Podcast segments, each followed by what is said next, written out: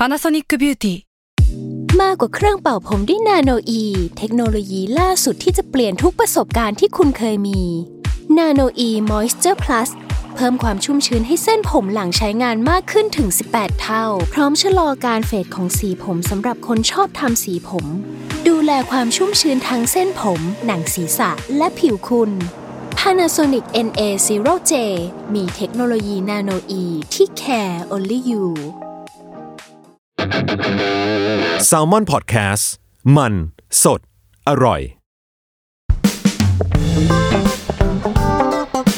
Final Revise สองโฆษณาจบ แต่ไอเดียยังไม่จบ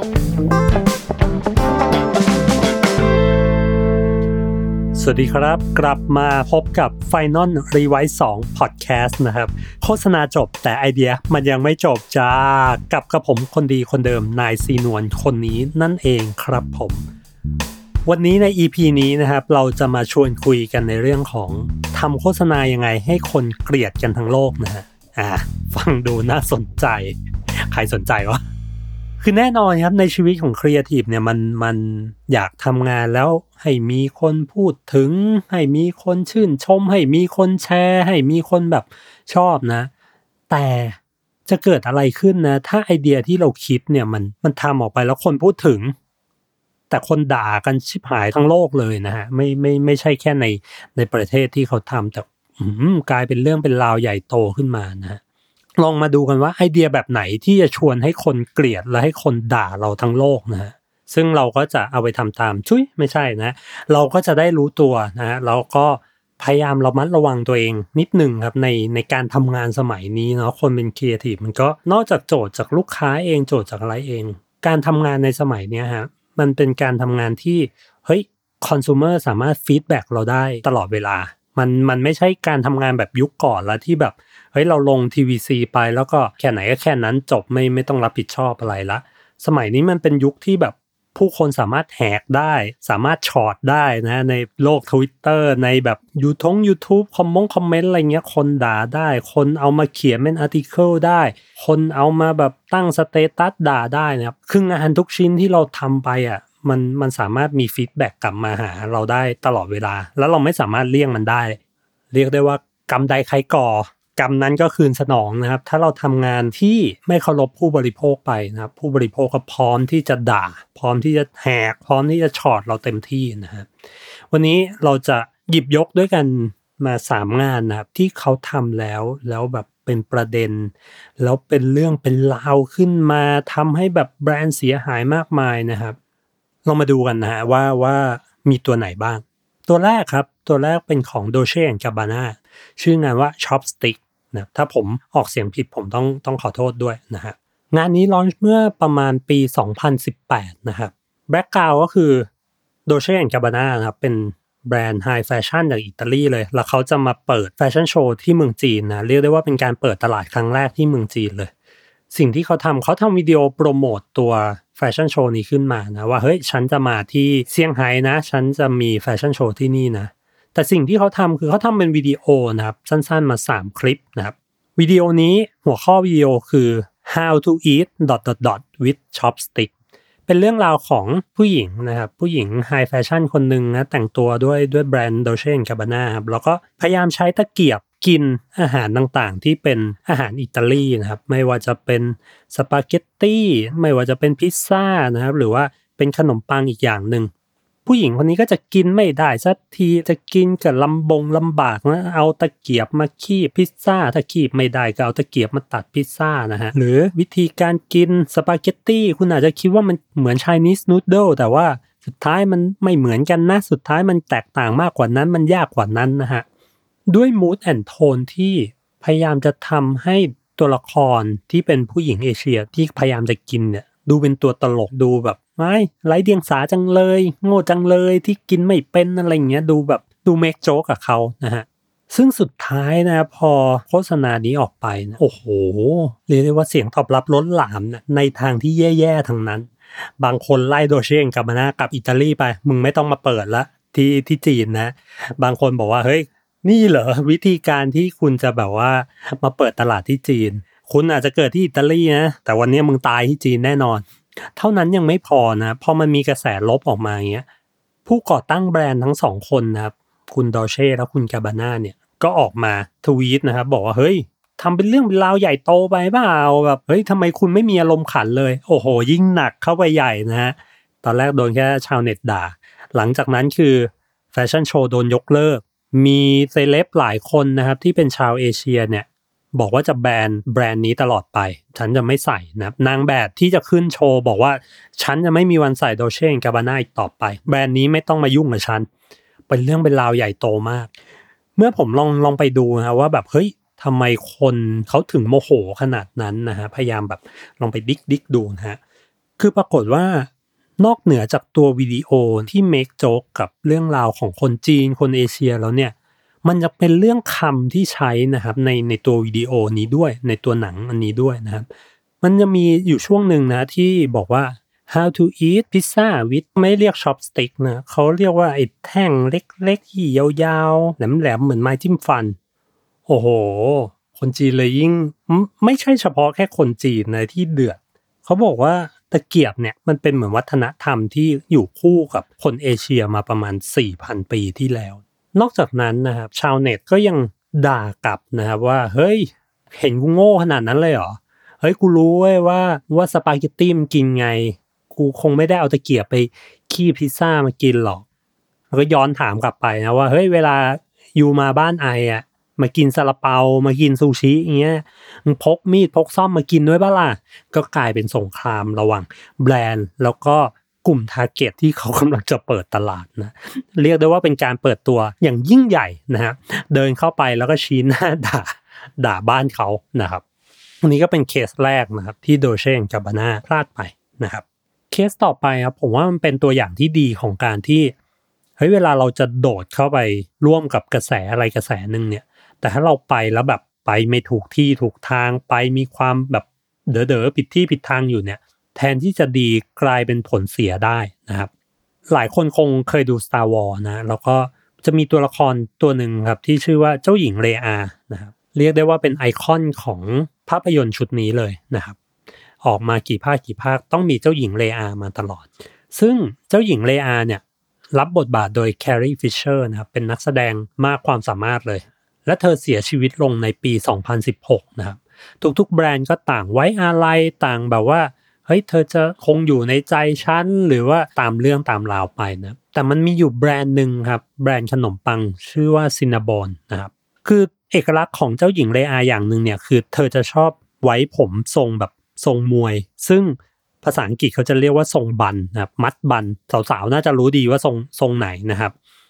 ซึ่งแบรนด์นี้เนี่ยเขาก็อยากจะเกาะกระแสไปด้วยนะครับว่าเฮ้ยไว้อะไรแด่เจ้าหญิงที่มี best bun in the world แล้วเขาทำเป็นรูปรูปวาดเอาผงซินนามอนมาวาดเป็นเจ้าหญิงเลอา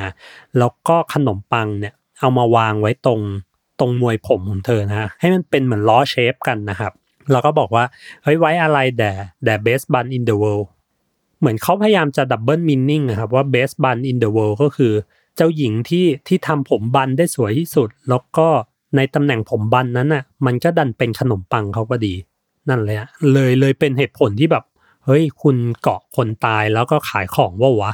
คนก็ด่าด่าด่าด่าด่าด่าด่าด่าด่าด่าด่าด่าใหญ่เลยนะฮะจนสุดท้ายแบรนด์ต้องออกมาขอโทษนะครับแล้วก็ลบรูปนี้ออกไปนะครับจากโพสต์ของตัวเอง เคสสุดท้ายนะครับเคสสุดท้ายเป็นของเบปซี่นะครับเมื่อประมาณปี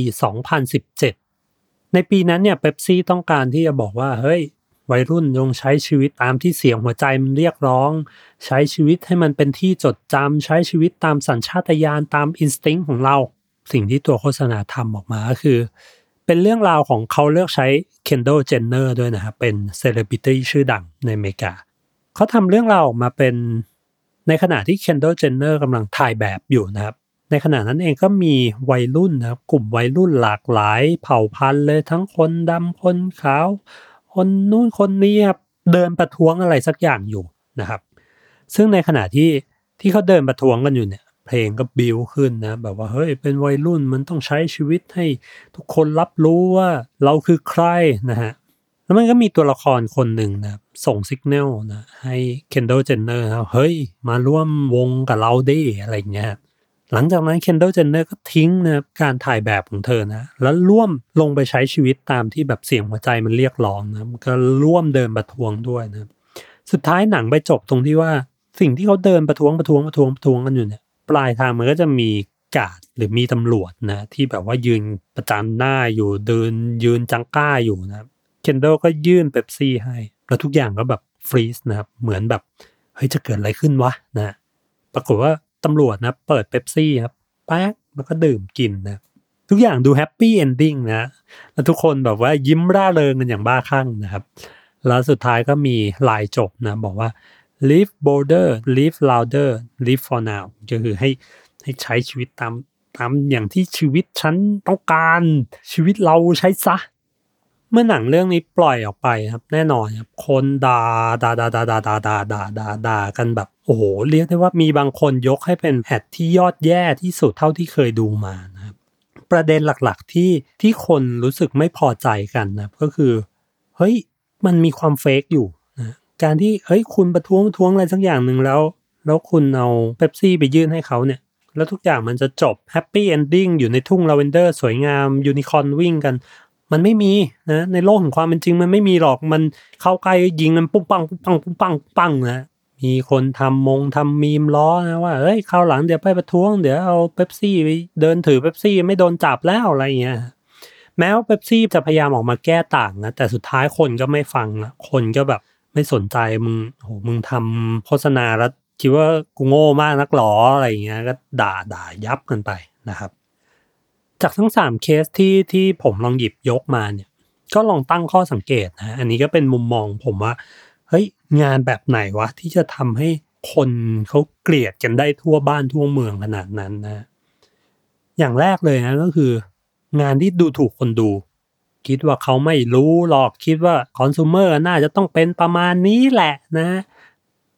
เมื่อไหร่ก็ตามที่มันมีความคิดนี้ปุดขึ้นมาในหัวเราเริ่มอันตรายแล้ว หลายครั้งเหมือนกันนะครับ ที่ผมทำงานแล้วก็คิดว่าเฮ้ยคอน sumer มันน่าจะเป็นแบบนี้แหละ แล้วแล้วเราไม่ได้รีเสิร์ชกับคอน sumer เยอะพอนะครับ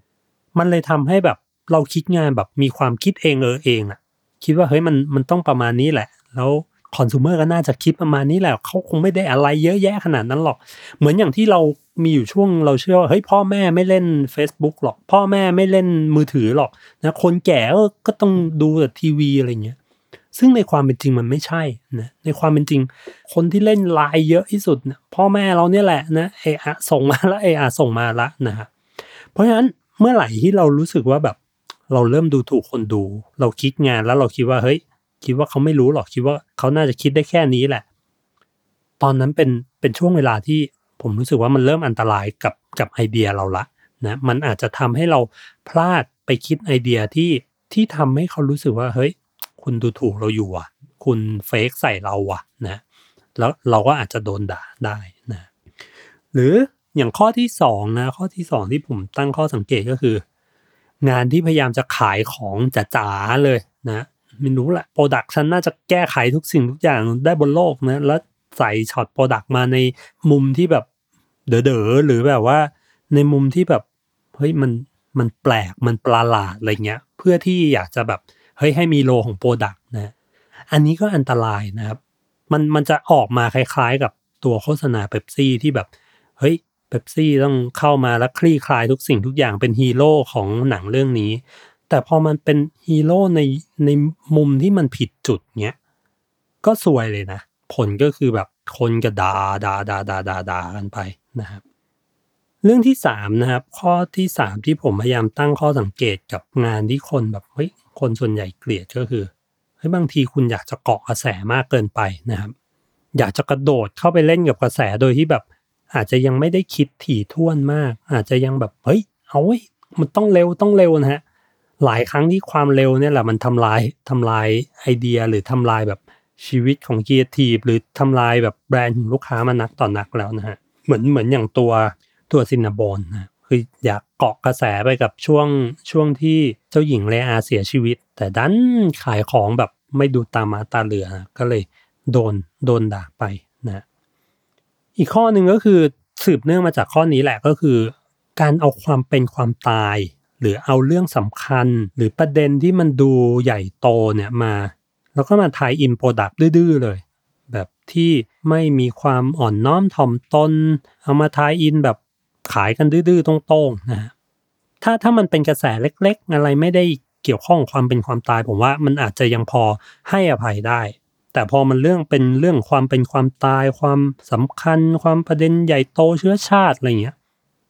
มันจะมีประเด็นให้คนแบบ ได้ด่านะมันจะมีแบบเฮ้ยมึงเกาะคนตายหากินเหรอวะอะไรเงี้ยฮะก็ก็อาจจะเป็นประเด็นแบบนั้นได้นะครับก็นี่ก็เป็น 4 ข้อที่ผมลองตั้งข้อสังเกตนะว่าเฮ้ยงานแบบไหนที่จะทำให้คนเกลียดเรานะครับ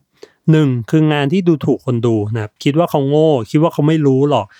คิดว่าเขาน่าจะต้องคิดแบบเรานั่นแหละ คิดว่าเขาทำได้แค่นั้นแหละ ถ้ามีความคิดนี้เมื่อไหร่อันตรายนะฮะผมว่าอันตรายละสองก็คือ อยากขายของเกินพอดีนะฮะใส่ product ในช่วงที่มันแบบไม่ใช่เลยอะไรเงี้ยหรือแบบคิดว่า product ฉันจะแก้ได้ทุกสิ่งทุกอย่างนะอันนั้นก็อาจจะจะพาพังได้ครับถ้ามันอยู่ในบริบทที่ไม่ไม่เหมาะสมนะสามก็คือ อยากเกาะกระแสเร็วเกินจนจนแบบคิดน้อยเกินไป หรืออาจจะคิดไม่ได้ถี่ถ้วนนะ ก็อาจจะส่งผลเสียซะมากกว่านะครับและสี่ก็คือ เอาความเป็นความตายหรือเรื่องราวสำคัญ หรือประเด็นที่มันใหญ่โตเนี่ยแล้วเอามาทายอินแบบแบบไม่ได้มีชั้นเชิงอะไรแบบตรงตรงตรงตรงไป มันก็อาจจะทำให้คนคิดว่าเฮ้ยคุณเกาะคนตายดังหรือเปล่านะครับ นี่ก็เป็น 4 ข้อนะครับ เดี๋ยวใน EP ถัดไปนะครับ ผมว่าจะชวนคุยกันในเรื่องว่า แล้วถ้างานมันเกิด negative comment เกิดคนด่าขึ้นมาเนี่ย มันเป็นผลเสียอย่างเดียวหรือเปล่านะหรือว่าจริงๆ แล้วมันมันมีทางรอดอะไรไหมนะครับ มาเจอกันใน EP ที่8นะครับ EP หน้า วันนี้สวัสดีครับผม